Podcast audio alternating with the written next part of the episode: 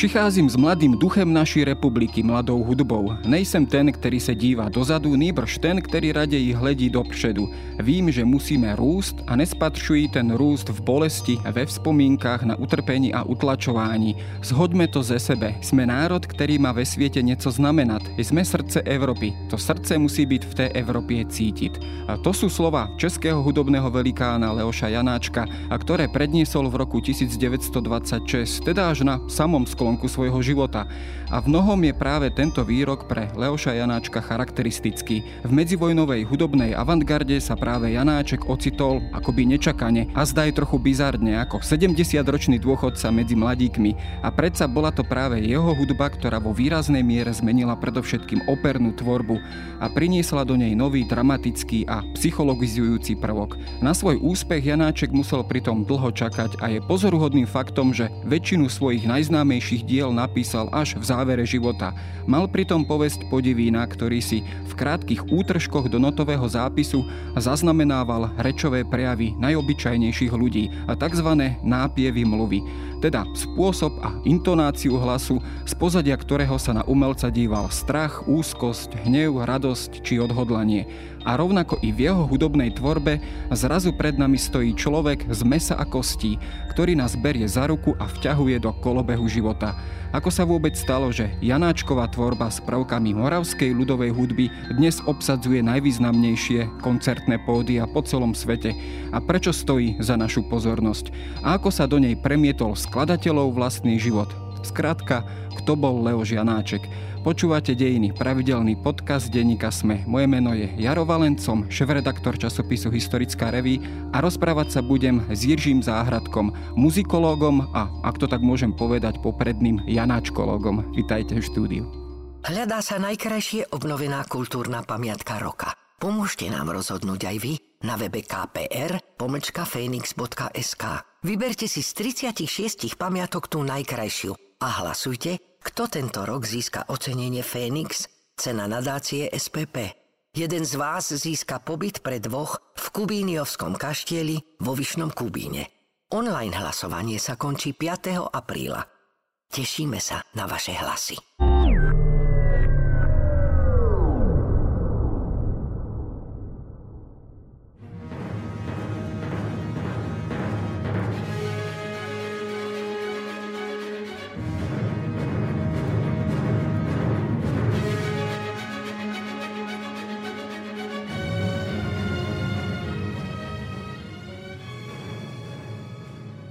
Ja som takto na úvod uh, Leoša Janačka predstavil ako avantgardistu moderného autora, a, ktorý možno pôsobil trošku nečakane bizarne ako dôchodca medzi mladými umelcami, ktorí trošku e, sa snažili aj zmeniť hudobné smerovanie Európy v tom medzivojnovom období. Povedal som to správne? Dá sa to takto zjednodušiť? No tak Janáček je člověk 19. století, se vším všudy. On se narodil 1854, já vím, že to nikoho nenapadne, toto datum, když uslyší jeho vrcholné opery nebo zrovna Capriccio pro levou ruku a dechový ansámbl a tak dále a tak dále.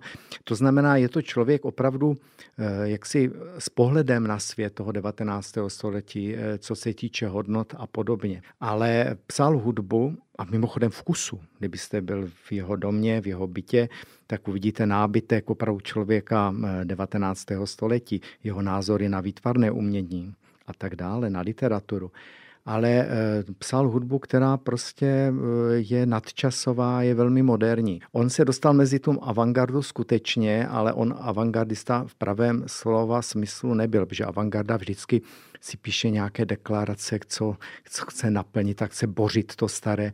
Janáček ne, on vůbec nechtěl nic bořit. On prostě si vytvořil své bytný svět, eh, myšlení, to je důležitý, protože to je pro něho jako základ co chce sdělit tomu světu a našel adekvátním způsobem, jak to sdělit hudebně světu. A jelikož byl velmi autentický a ta jeho řeč byla celá eh, výjimečná, jedinečná a jak také nemá příliš samozřejmě pokračovatelů, byla jako velmi autentická, nepřenositelná do značné míry, je to takový solitér, no tak eh, a je velmi moderní, tak potom, když samozřejmě zazněl, zazněla tato hudba na mezinárodních festivalech ISCM a přišli tam ti mladíčci, a tak všichni měli otevřenou pusu a, a říkali, no to snad není možné. Nebo když byla, já nevím, představení eh, Káti Kabanové v Berlíně, no tak tam Schönberg eh, si zajel a eh, Šrekera všichni a, a byli úplně nadšení. Když byla premiéru druhý smíčcový kvartet v roce 28 v České besedě ve Vídni, no tak tam okamžitě šel Alban Berg si to poslechnout. Prostě byla to osobnost, která byla úplně jiná. Ta hudba byla úplně jiná, než eh, co do té doby pánové slyšeli, protože samozřejmě avantgarda je Eh, také v tom zvláštní, nebo je typická v tom, že dává, že má takové ty nositele praporu, to je třeba na jedné straně Schönberg a na, na druhé straně třeba Stravinsky a ty udávají tu hlavní cestu. A potom je samozřejmě plno skladatelů, kteří se k tomu vztahují a kteří jaksi to jejich poselství jako zdokonalují, prochází eh, jejich jaksi přepracování myšlením a tak jde ta cesta.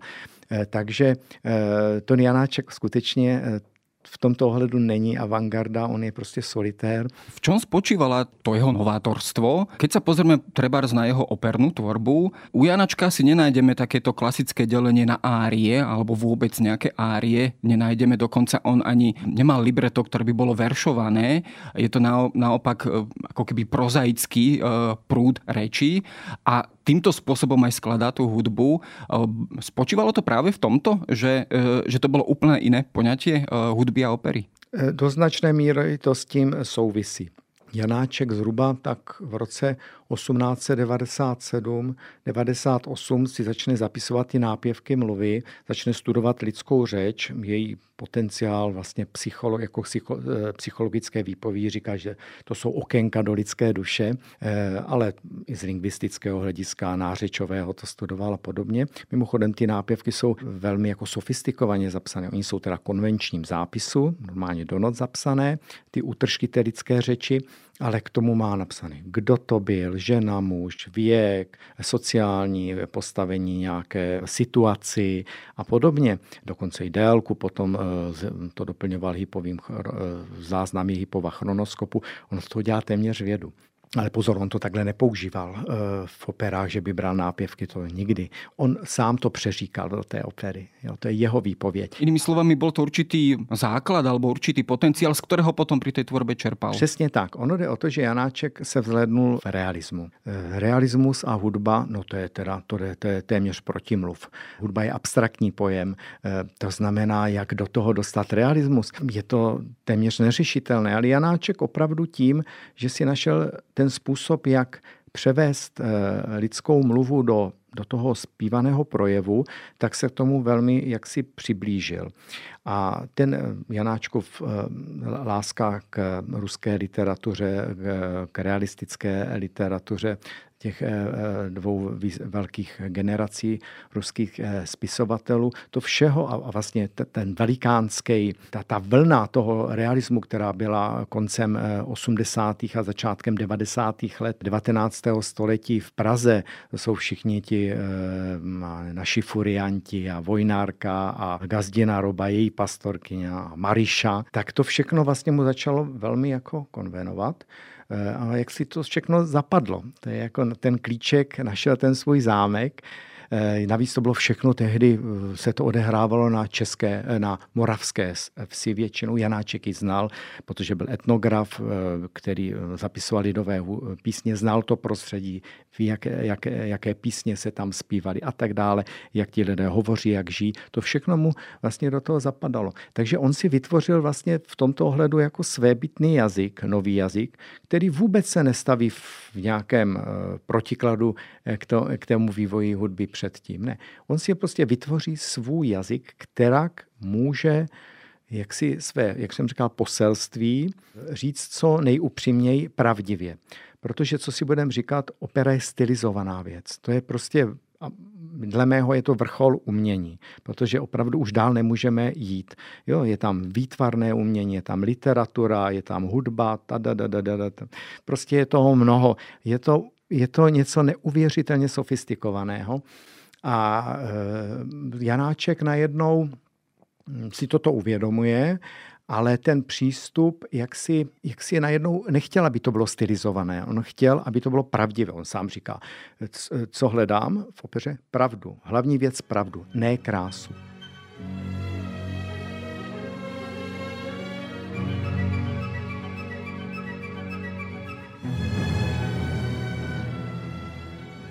S tým určite súvisí ten jeho príklon k realizmu, aj tomu literárnemu. A konec koncov vidíme to na jeho dielách, či už je to tá jeho posledná opera z mŕtvého domu, čo je vlastne takým inšpiračným podkladom bol román Fyodora Michajloviča Dostojevského z mŕtvého domu. Takisto Slačikové kvarteto opäť na motív Krojcerovej sonáty od Leva Nikolajeviča Tolstého. Takto by sme mohli pokračovať. A, ale to sú všetko veci, alebo literárne diela, ktoré majú, povedal by som, také hlboké psychologické posolstvo. Bol aj Janáček taký takýmto psychologizujícím autorom? Do značné míry, ale zase velmi svým, jestli mi rozumíte. On eh, studoval experimentálně v eh, psychologii, prostě to byl neuvěřitelně vzdělaný pán, ale vlastně si tím jenom tu původní myšlenku hledal podporu.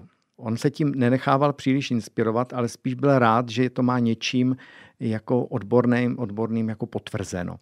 Takže eh, v každém případě byl to velký, dle mého, znalec eh, lidské psychologie, což je vidět v tom díle. A ten realismus, který to je eh, vlastně, to většina těch věcí je tím vedena.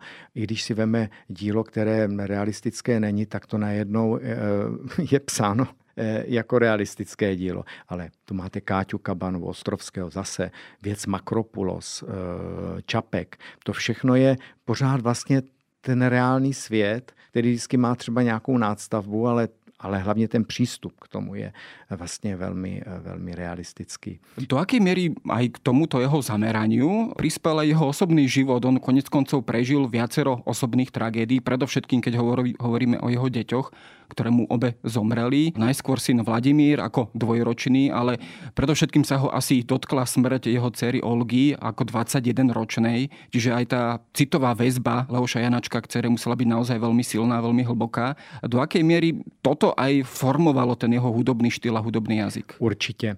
Janáček byl zase už před tímto datem byl velmi eh, vcítivý. On měl schopnost se vcítit v nespravedlnosti, ve smutek těch lidí. To všechno už sledujeme předtím. Je znám ty jeho vzpomínky, jak vždycky dovedl nějaké bezdomovce domů na večeři a všechno jim rozdal, to, to bylo na denním pořádku. On byl opravdu velmi sociálně cítící, vnímavý.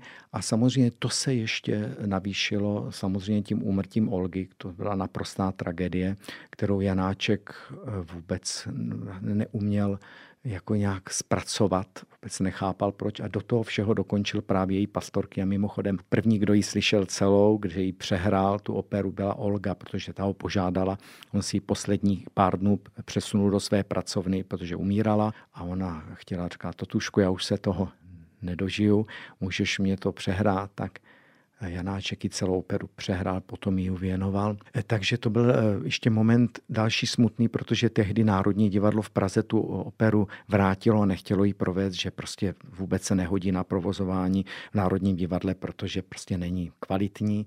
V té době pro něho bylo všechno velmi těžké. Mimochodem byla dvě možnosti. Buď to se zblázní, skončí, nebo najde v sobě sílu jít dál. Podobná situace se mimochodem stala eh, Josefu Merhautovi, eh, eh, spisovateli z Brna, který byl vedle Janáčka, kterému zemřel v mládí jeden chlapec a dva roky po Olze zemřelo i jeho druhé dítě druhé dítě, které eh, byl, byl na gymnáziu. Už další dítě neměl. Merhaut, který si taky příliš nerozuměl s manželkou, bylo to vlastně velmi podobné. No ale ten člověk zemřel do roku a půl potom synovi. Prostě to nezvládl.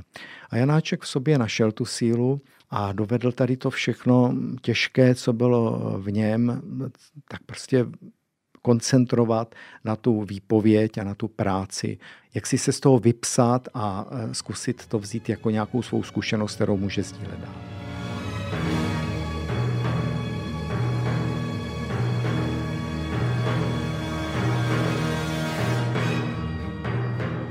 Leo Žanáček bol tradične aj v našich očiach vždy zviazaný s mestom Brno a s moravským prostredím, ale možno už aj my na Slovensku málo vieme, že Brno v tom období povedzme na tom konci 19. storočia alebo na prelome 19. a 20. storočia bolo do veľkej miery nemeckým mestom alebo aj prevažujúco nemeckým mestom. Čo to znamenalo aj v tom jeho kariérnom raste alebo tej jeho profesnej dráhe? Bolo ťažké sa presadiť jednak v Brne a vôbec e, v českých krajinách? Určitě. Janáček přišel do Brna jako malý chlapec, že je 11 letý, přišel do starobrněnského eh, kláštera augustiniánského opatství jako fundatista to sice tam je, tam třeba působil Mendel, eh, Nápc, Křížkovský, ale Bratránek taky, Kácel. To znamená, to bylo intelektuální místo v Brně. Navíc to bylo místo, které je spojeno jako s těmi emancipačními snahami české menšiny v Brně. Upozorňuji, ač si by, většina z nich asi mluvila německy. Od eh, Gregora Mendla si, si nedovedu představit, že plyně, aspoň si myslím, eh, a myslím, že se nemýlím, nehovořil česky. Rozuměl, ale nehovořil. A taky ti chlapci samozřejmě mm, se s nimi takhle nestýkali. To bylo ale něco, co v něm určitě už ze začátku nějakou informaci dalo. Tam byl navíc velmi silně eh, zde panoval kult cyrilometodějský, to byl další moment. No a když Janáček už odešel, šel studovat i um, učitelský ústav, slovanský a tak dále, eh, a začal být eh, ved ty sbory, jako je Svatoplu, potom Beseda Brněnská, ty české, tak velmi rychle bylo vidět, jak, jak je Eh, cíle vědomí, jak je pracovitý, jak se eh, samozřejmě dostává právě do, vlastně do vedení kulturní eh, toho, té české intelektuální společnosti která opravdu byla teda v menšině, bylo to zhruba dvě třetiny ku třetině. A navíc je nutné vědět, že Brno bylo město, které bylo velmi průmyslové a bylo postaveno především na těch textilních závodech, no ale to, to nebyly české závody. Jo, to byly všechno německé. Vlastně ten kapitál byl eh, v rukách Němců, tak i ta eh, německ, eh, vlastně Němci obsadili téměř úplně radnici. To znamená, všechny ty stavby a ty dotace byly směřovány k, německému obyvatelstvu, ne k českému. A Janáček taky byl poměrně radikální v tomto, vždycky se říká, že byl nacionalista, no v Brně bych byl asi v té době také, ale to je nespravedlivé. To je opravdu daný tou, tou situací brněnskou. To, že se někdy chová velmi jako radikálně k Němcům eh, před rokem 18, není divu. V Brně to bylo velké napětí, vys eh, nepokoje spojené s, eh, se snahami v Brně zřídit Českou univerzitu. To jsou ty demonstrace a Fulsta, kde tam zavili toho chlapce. Z toho vznikla ta skladba 1.10.1905 klavírní to bylo jako, z toho se čím dál tím víc to bylo neřešitelné. Eh, tak jak eh, dříve ty Češi a Němci nějak spolu vyžili, tak čím víc se emancipoval ten česká, to české obyvatelstvo, tím víc eh, ta nevraživost těch dvou skupin vzrůstala. A Janáček samozřejmě byl přední osobnost v celé té emancipačním procesu eh, té české menšiny. On je opravdu zakladatel té české kultury v Brně.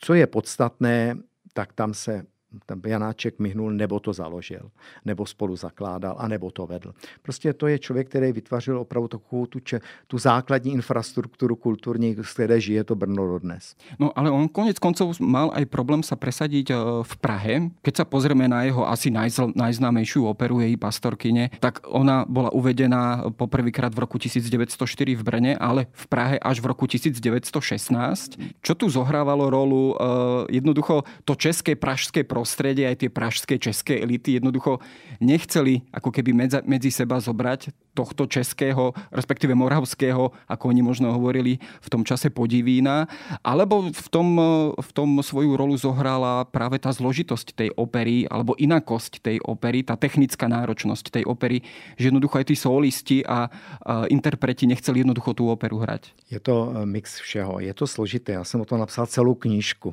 o její pastorkyni. Bývá to velmi jednoduše vysvětleno, že Janáček se střetnul s Karlem Kovařovicem, který ještě dříve byl dirigent v Brně, psal na něho nepěkné kritiky, potom napsal na jeho jednu operu eh, nepěknou kritiku a Kovařovic si to pamatoval a když se stal eh, šéfem opery Národního divadla v Praze, tak to Janáčkovi oplatil. To je všechno složitější. To je tam také, určitě. Ale jednak Janáčkova, její pastorkyně, tak jak ji známe dnes, eh, je trošku jiná, než byla na počátku. Jana, ze začátku to opravdu byl trošku experiment, Janáček to hledal. On to potom v roce 1906 a potom v roce 1907 velmi zásadně přepracoval. Teďka nemluvím o pozdějších instrumentačních doplňcích Kovařovice.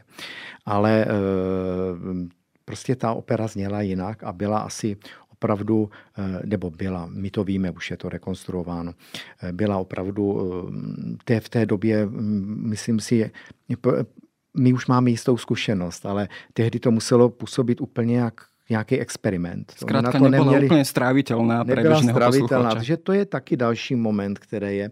A samozřejmě to, že Janáček si udělá hroznou ostudu. On totiž od 80. let hrozně propakuje v Brně Dvořáka byli kamarádi, on si ho hrozně vážil, Dvořáka, strašně si ho vážil. Měl ho rád, některé skladby dokonce dva nebo tři slovanské tance vlastně poprvé dělal jako dirigent. Eh, a naopak byl velmi kritický ke Smetanovi. A Praha byla naopak smetanovská. A tam a Janáček dostal takovou tu pověst, že sám jako nic neumí, ale je, pořád je do toho smetany a zastává se toho Eh, dvořáka, což je taky teda podivný ptáček, protože je to takový světoběžník a pro ten národ nic nedělá, na rozdíl od Smetany, který tedy, to je taková intelektuální, obrovská osobnost, morální a ten se obětoval tomu národu a dělal pro národ a tito si, eh, dvořák si dělá ty svý kšefty venku a ta da, da, da, da, da. Eh, potom se to samozřejmě, ten problém zvýšil úplně zásadně tím přístupem nejedlého, který nejedlý udělal takový ty dvě skupiny vývoje české hudby retardační a takovou tu, která vede tu, tu hudbu dopředu. Čistou. Tu čistou, prostě taková ta pokroková. A do té pokrokové to je zakladatel Smetana a je tam ten Fibich a je tam ten Ostrčil a je tam ten Jeremiáš a teď to jde tady v této linii. A druhou jsou takový ti prostě ty podezřej, který to teda kazí a kteří teda jdou směrem zpět. A tam byl Dvořák, samozřejmě tam byl eh, Janáček, potom Suk, a tato linie. Takže to ještě mu to zesílilo, tady toto, eh, taková ta nevraživost vůči němu. A upřímně řečeno, já si myslím, že eh, z Prahy do Brna je daleko. Takže oni, i když už ta opera byla znovu nastudována později, tak on nikdo moc nepřijal si to, posledně oni ji neznali. A když eh, vyšel klavírní výtah, tak moc lidí to ne, neznalo a samozřejmě muzikanti jsou v principu se bojí všeho nového a, a dělají si z toho legraci. Takže když vyšel klavírní výtah, tak samozřejmě e, existuje nějaké svědectví, že někteří členové Národního divadla to dělali jako takovou jako veselohru u někoho v doma e, a dělali z toho vlastně recesy a tak. E, Jana, potom, když ta pastorkyně opravdu v tom roce 16 teda se nechal konečně ten Kovařovic přesvědčit a pozor, tady je změna. Kovařovic najednou urobil úplně, úpravy v té opere. No, ano, hmm. ale on tomu najednou uvěřil. To je vidět, že najednou, to já obdivuju. On řekl tak, dobře, tak ta opera, eh, já ji teda udělal, dělal daleko větší kraviny, proč bych neudělal pastorkyňu. Ale jak to začal nastudovat, tak se do toho úplně zamiloval. Eh, v noci pracoval na tom a pořád jako dost dokonal, jako kdyby to bylo jeho, eh, jeho dílo. A Janáček tehdy byl úplně frauši, ten to nesledoval, byl hrozně vděčný, takže to neohlídal a najednou ta opera se trošku změnila. Byla taková romantičtější v, tom, v té instrumentaci, ale tu, tu sílu nestratila. Pozor, ta výpověď byla pořád stejná, ale trošku to bylo jaksi navoněno. Jo? A, e, ale to už Kovařovic udělal v dobré víře. A e, v dobré víře a e, potom tedy už začne ten velký příběh, že opravdu tedy ve svých, já nevím, kolik měl 62 roků se stane vlastně uznávaným českým autorem. Najednou si všichni řeknou, aha, i když najedlej teda ne, ten bude ho solit eh, do konce života a bude pořád říkat, že to je úplně trapná naturalistická operetka. Když pořád tam bude jistý s tím, s tím pochybnosti. Ale predsa len, keď 62 rokov je naozaj už dosť a on v podstate od toho 1916. až do 28. roku, kedy zomrel, eh, Janáček napísal v takom naozaj veľkom prúde v podstate väčšinu alebo tie podstatné opery a to podstatné hudobné dielo v podstate nejakých posledných 10, 12 mm-hmm. alebo 15 rokov života, ak to takto môžeme zjednodušiť. Dá sa povedať, že ho to tak povzbudilo, naštartovalo tento obrovský úspech, alebo teda, že predtým si jednoducho aj vzhľadom na tie pomery, tú kritiku, ktorú neustále zažíval, do veľkej miery neveril a mal problém so sebavedomím, ak to môžeme takto opäť zjednodušiť. Janáček si úplně jistý, byl jistý tím, že jde dobrou cestou. Jinak by to nedělal, protože on nikdy neudělal žádný kompromis příliš. Jo? On, to u něho neexistovalo. On byl velmi přímý člověk a tvrdohlavý. Takže eh, v tomto ohledu asi ne. On akorát nemělo, bylo to, samozřejmě, že vás nedávají a nemůžete nic nikde uvést. Jeho významné věci, které dneska prostě se hrají po celém světě, jako je pohádka, tak ty komorní, tak to ty premiéry, nebo 1. 10. 19. To, ty, ty, 1905 ty premiéry byly v malé místnosti v, ve Varhanické škole nebo ve spolkové místnosti prostě besedního domu to je takový smutný. A on neměl důvod psát pořád dál a dál, protože to nikdo vlastně o to neměl zájem. Samozřejmě toto byl jeden moment. E, a druhý moment e, byl ten, že on se, on to dílo se, ten jeho názor a ten způsob, jak má to vyjádřit, totiž to nenašel v pastorkyni, on to hledá v pastorkyni. Potom se to zkouší v jinak aplikovat v osudu, jinak aplikovat ve výletech pana Broučka. To je pořád zkouška, kam on v tom může eh, jít. Ty díla jsou geniální, ale textově třeba nejsou úplně neprecizní. A v těch až v roce 20, on to vlastně ten vrcholný dílo je od roku 20 do roku 28. Tam on najednou se mu to všechno spojí geniálním způsobem a dovede najít látku, která přesně odpovídá, ví, jak ji má upravit, už se nespoléhá na nikoho jiného a sám eh, ví, jak to skomponovat. A to je to prostě až posledních 8 let to úplně se do detailu u něho eh, všechno pospojovalo. A upozorňuji, ty opery jsou každá jiná. Každá řeší jiný druh eh, dramatu, jiný druh příběhu a, a, a přesto mu to už funguje.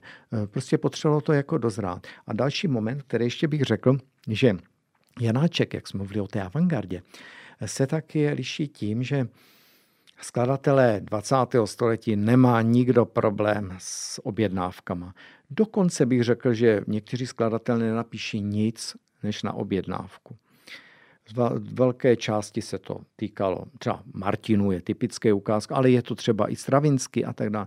Takže ten Janáček byl úplně jiný. On nikdy nic nenapsal na objednávku, protože on potřeboval, on si hledal tak dlouho ten námět, nebo co napíše, protože chtěl něco primárně sdělit.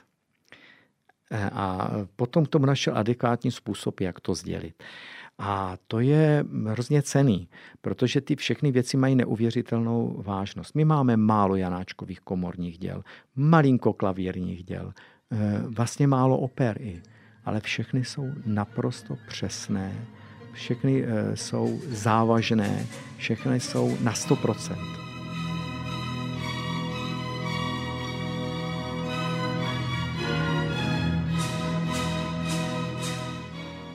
Vieme v tomto zmysle vôbec hovoriť pri Janáčkovi o nejakej inšpirácii, alebo naozaj tie diela sú skôr výsledkom nejakej premyslenej úvahy, e, ľudskej úvahy nad ľudským osudom, nejakým príbehom. E, skrátka vychádzali z nejakej, povedzme, o mnoho hĺbšej pohnútky, než je to, povedzme, náhla umelecká inšpirácia.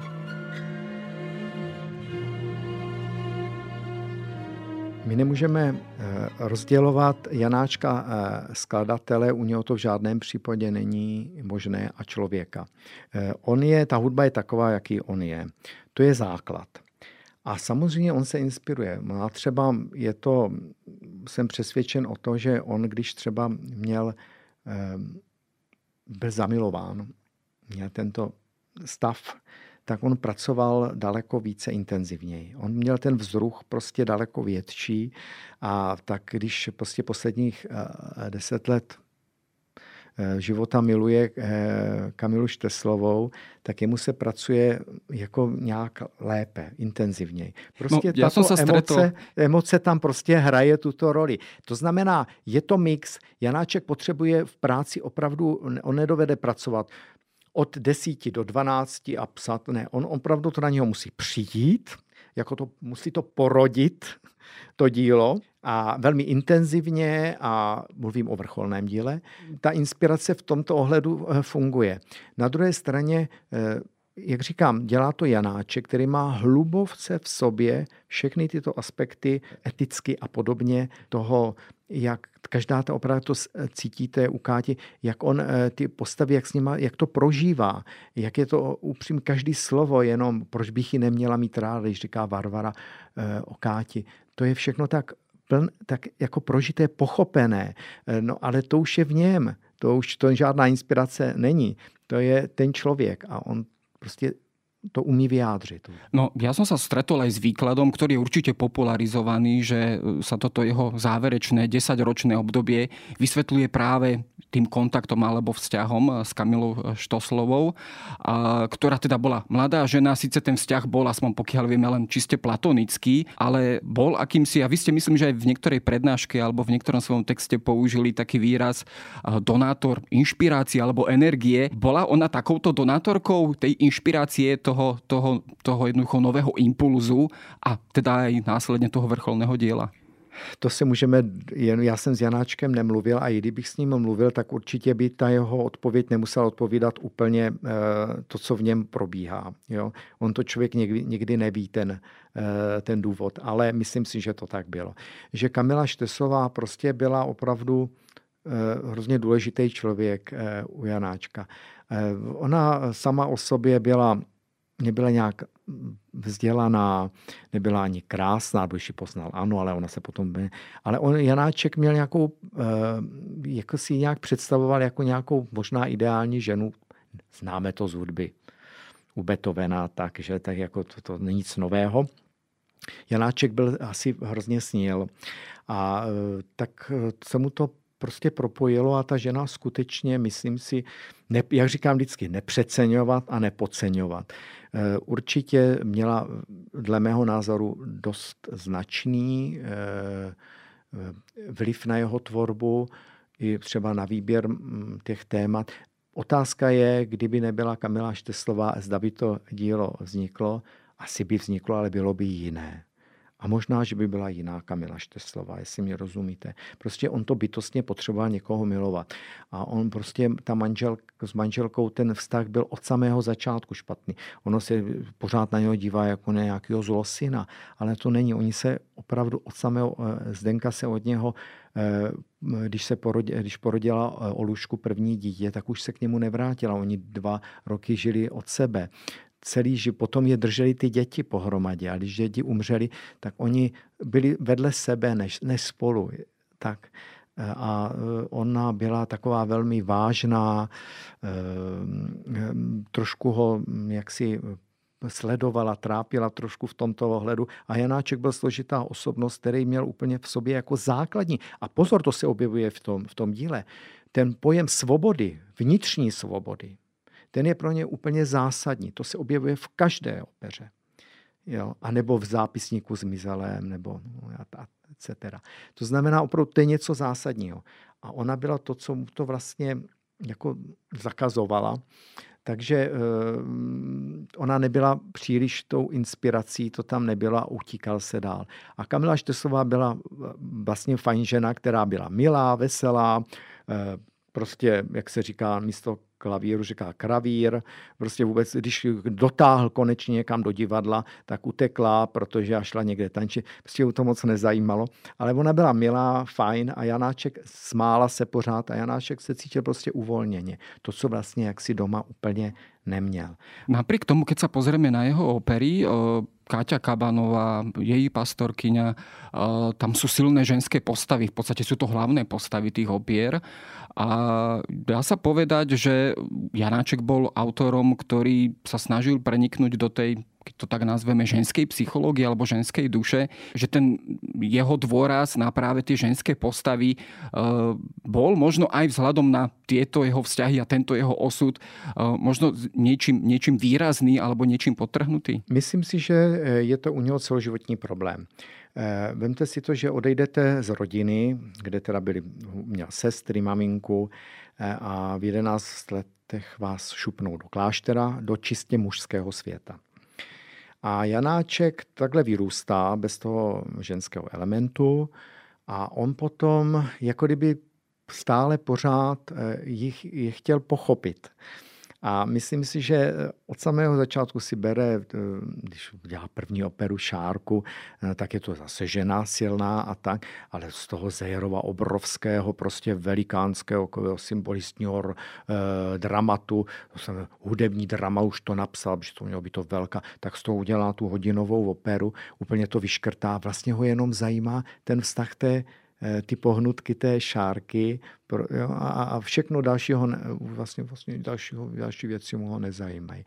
To znamená, opravdu tam je taková ta trochu posedlost poznáním té ženské psychiky, co to je, eh, jak vlastně a obdiv, obrovský obdiv ženám. Janáček eh, byl velmi moderní v tom, že, eh, že vlastně u něho na varanické školy studovali eh, ženy, kolegyně měl ženy, na, brali do své varhanické školy, hrozně si jich považoval, spolupracovnice měl ženy, když sbírali lidové písně. Prostě v tomto ohledu pro ně to byl rovnocený partner, abych tak řekl. Asi zřejmě tam nějaká ta potřeba jako studovat tu ženu a pochopit ji a, a jak si obdivovat ji v těch Samozřejmě je to trochu archetyp třeba u té Káti, že je to taková taky ta potřeba, říkám, to je spojený s tou svobodou a s tou potřebou lásky a potřebou dávat lásku, přijímat lásku a, a platit e, za to. To je většinou věci, jsou to, které, když se do toho pustíte, do tohohle, tak za to těžce zaplatíte. Je to sebedestrukční. Ten člověk s tím do toho jde. I za tuto cenu to stojí. Jo? Protože je to nějaká obro, velká hodnota, přes kterou nejede vlak. No a to u toho Janáčka je přítomno a opravdu ta žena vlastně všechny opery, eh, on dává důraz i, i v Mrtvém domě, která je čistě mužská opera. A vlastně je tam podivná jen postava jedné prostitutky, eh, která tam je ženská, ale pořád vidí něco v tom Aliejovi, takového ženského, proto tak mimochodem je to kalhotková role, což Janáček dělá, to nic není eh, výjimečného, to znamená zpívá to žena, mladé, toho mladého chlapce a je v tom něco jako křehkého, je v tom najednou něco, mm, e, není to muž, ještě dospělý, ani to není dítě, je to ten, a proto možná mm, to měl jako propojené zase tak, teďka prosím vás nebereme žádnou jako e, problematiku e, sexuální, jo, to tam myslím jaksi mentální. No a, a jinak všechny opery jsou až na výlety páně Brouč, pán, pana Broučka, což je teda případ sám pro sebe, tak vlastně jsou Eh, o ženách. No. Leo Ženáček zomrel, dá sa povedať náhle, vlastne v lete roku 1928, keď sa vrátil na takých jeden z tých pravidelných svojich pobytoch Národné hukvaldy. V podstate len pri jednej z prechádzok prechladne a za pár dní zomrie na zápal plúc. A bolo to v podstate v takom tom, tom naozaj tom tvorivom prúde.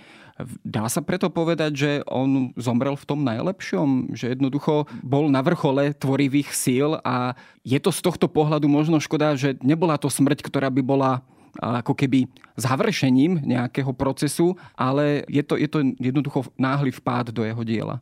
Víte, to jsou věci, které vždycky mě napadnou. Tak říkám, co kdyby ten Janáček vydržel ještě 10 let? No nebyl by tak, nebyl by tak starý, 84 let nebo ještě díl. Tak jednak se úplně bojím, jak by reagoval třeba na Mnichovskou zradu a prostě potom, jak by reagoval na to, co se dělalo, dělalo v české společnosti. Já si to nedovedu vůbec představit. Ale eh, na druhé straně já si ani nedovedu představit, kam by to dílo pokračovalo. Víte, my dneska známe z mrtvého domu vlastně upravenou verzi. Více či méně. Janáček vlastně nedodělal korekturu třetího jednání a když to bylo poprvé uvedeno 1930, tak to přepracovali jeho žáci. Nejen v instrumentaci, ale doplnili tam zpěv, změnili texty, že to je napůl zpívaný v ruštině. Prostě to je úplně něco jiného. To už není vyprávění těch příběhů vězňů, ale to jsou někdy až výkřiky jenom. Vlastně úplně jde na, na samou hranu eh, té, eh, toho, té psychologické výpovědi. Ti lidé jsou už někdy úplně blázni. Jo, jak pořád, jak mají, samozřejmě se jim pořád točí, mají výčitky a to, to všechno eh, je obrovská, obrovské jako hraniční dílo. A eh, když se podíváte i na, na jako je, jako je Capriccio, jak to je prostě druhý smyčcový kvartet, etc., tak já si nedovedu trošku představit, kam by to ještě mělo jít. A chci říct, že když Janáček odjížděl na Hukvaldy, tak si uklidil stůl, všechno měl dodělané, akorát neměl hotovou korekturu a na stole mu stál pořád uh, hudba scénická k Šlukuntiau od Hautmana, kde všichni ho prosili, jediná jako objednávka, a kterou Janáček nebyl schopný, protože to byla objednávka uh, provést, uh, prosil ho Brod, ředitel Universal Edition ve Vídni, Hercka, všichni ho prosili, musíš, musíš, musíš. A Janáček měl dobrou vůli ale on si ho přečetl a nebyl s tím a prostě to nešlo, nešlo. Tak to byla jediná věc, která jako si nebyla, ale jinak smyčcový kvartet měl hotový, eh, z mrtvého domu taky. On měl najednou všechno dokončeno, uklidí si stůl, pohladil klavír, když odcházel a i ta Zdenka říká, že měla pocit, že už se nevrátí. On vlastně to bylo završení. On vlastně dokončil, co tady, ten, já vím, že to je pateticky, co říkám, ale, eh, ale prostě u toho Janáčka mě to tak prostě eh, funguje. A víte, ono, Janáček poslední rok se trošku až pohloupil, až úplně s Kamilou Šteslovou. On eh, najednou úplně začne jí psat, že bude mít děti a že spolu musí být a tak dále. Eh, eh, připomínám, že Kabila byla eh, vdaná, šťastně vdaná, měla děti. To všechno šlo tak jako daleko, že si vůbec nedovedu představit, jak by to mělo pokračovat to všechno jako logicky muselo skončit, jinak by se, prostě, jinak by prostě se zhroutilo všecko a e, nedovedu si to představit. Takže mě to na druhé straně připadá u něho úplně dokonalej. Prostě je to obrovský vzepětí, vzepětí, vzepětí vším. I v tom, psycho, e, i e, v tom milostným vztahu k té Kamile Šteslové, kterou miloval.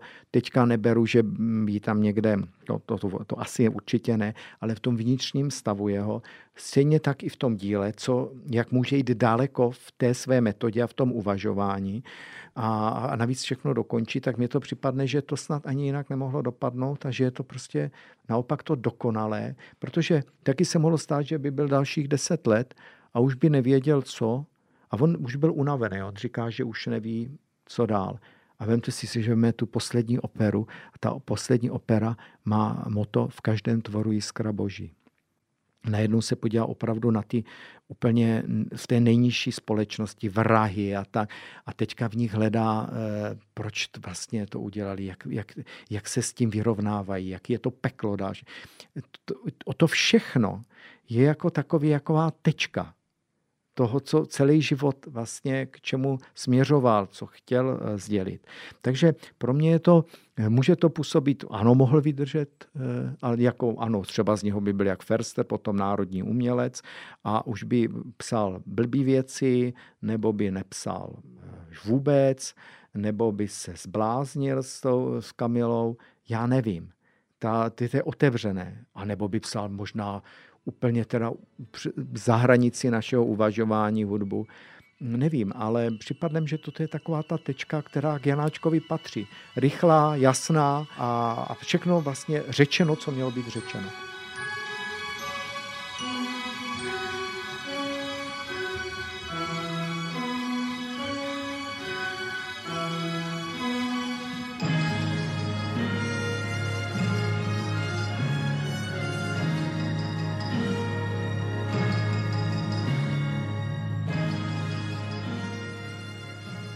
Skrátka dopadlo to tak, ako to asi malo dopadnúť. A na záver možno len nakrátko otázka. E, vy ste spomínali, že častokrát to jeho dielo bolo upravované, aby bolo stráviteľné vôbec pre to publikum. Vraciame sa dnes, alebo snaží, snažia sa aj muzikológovia, ako vy, vrátiť e, k tomu pôvodnému, tomu naozaj originálu, ne, nespreškrtanému, neupravenému a dokážeme to dnes stráviť?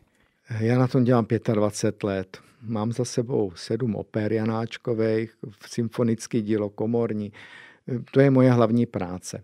A e, vím, jak je to těžký, protože samozřejmě já to, my dovedeme očistit Kovařovice a tak, ale je problém s to, co Janáček ještě chtěl, aby se tam změnilo a co už třeba bylo kvůli tomu, že musel uhnout e, schopnostem orchestru a požadavkům a tak. Je to fakt ječky, protože každý ten jeho rukopis, každý opis je jiný. On v tom byl neuvěřitelný, můžu to tak říct, bordelář a vlastně mu šlo vždycky o to vyznění, než o nějaké detaily. Ale e, daří se to. Eh, někdy je to těžké, vždycky si vzpomenu, když jsem dělal, to už je 20 let, jsem dodělal eh, edici eh, Broučka právě a bylo hrozně vtipné, jak Sir Charles Mackerras, který mě v tom hrozně podporoval, on sám se vracel k, těmu, k tomu originálnímu originálnímu znění, tak byl úplně nadšený, že můžeme udělat poprvé broučka v původní instrumentaci, protože ten byl hodně přepracovaný a v národním. No tak prostě bylo to fajn všechno. Skvělý a Sir Charles Mackerras Akorát na závěr, tak tam je věc, kdy je to hraje jenom eh, ten závěr té opery smyčce a eh, hrají přiznávky dechy. A ono to působí jako, že to zmizí ten sen. Ale potom to bylo doinstrumentováno, že to hraje, to, co hrají smyčce, hrají taky trumpety. Je to dramatický závěr. A Mekeras eh, to takhle jako zahrál v té původní janáčkové verzi a tam se na mě otočil říká, Jiří, nezlob se, ale takhle opera nemůže skončit. I on, který e, vlastně to pro něho bylo příliš. Ne, v tom se mýlil. Takhle opera může skončit. Akorát zase je ten Janáček dál, protože ten sen končí, to není žádný drama. Končí sen. Janáček vždycky je pět kroků před náma. A my můžeme vždycky přemýšlet, co proč to udělal, že je to nesmysl. A potom, když hledáte a znáte ho, tak zjistíte, že on má pravdu a věděl přesně, proč to takhle udělal. Takže dneska už je ta situace dobrá. Dirigenti povětšinou, především zahraniční a teďka i mladí Češi, jako Jakub Hrubš a tak, tak už pracují samozřejmě s kritickými edicemi a to dílo prostě přirozeně všichni chápou, i když je pořád pro ně teda někdy moderní, třeba pro publikum, ale velmi sdílné, upozorňuji. Janáček není náročný, je krátký, eh, je strhující, eh, ale eh, prostě si na to zvykáme. U nás samozřejmě ty starší generace, které byli zvyklí, že to znělo v té plném zvuku a tak, tak si musí ještě trochu zvyknout, anebo prostě odejít a přijdou další generace, které už to budou brát jako přirozenou věc, protože halt eh, to je věc zvyku. Já vždycky říkám, eh, prosím vás, vemte si to, vy jste na to zvyklí na to. Eh, vy jste slyšeli 30krát toto znění.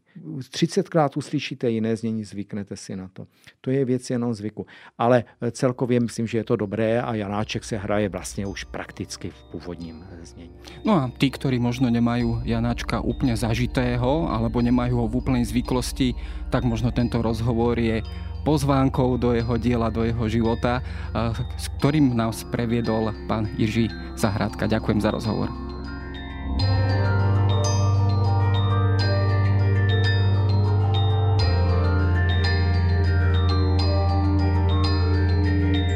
To je na dnes všetko. Počúvali ste Dejiny, týždenný podcast denníka SME a historickej reví. Podcast Dejiny vychádza každý týždeň v nedelu. Prihláste sa na jeho odoberanie vo svojej podcastovej mobilnej aplikácii na platformách Google Podcasty, Apple Podcasty alebo v službe Spotify. Všetky diely nájdete aj na adrese sme.sk lomka dejiny alebo historickareví.com. Ak sa vám podcast páči, môžete ho ohodnotiť. Ak mi chcete poslať pripomienku, môžete sa pridať do podcastového klubu denníka Sme na Facebooku alebo mi poslať mail na adresu jaroslav.valent zavináč petitpress.sk Ja som Jaro Valent a na tvorbe tohto podcastu sa podielal aj Viktor Hlavatovič.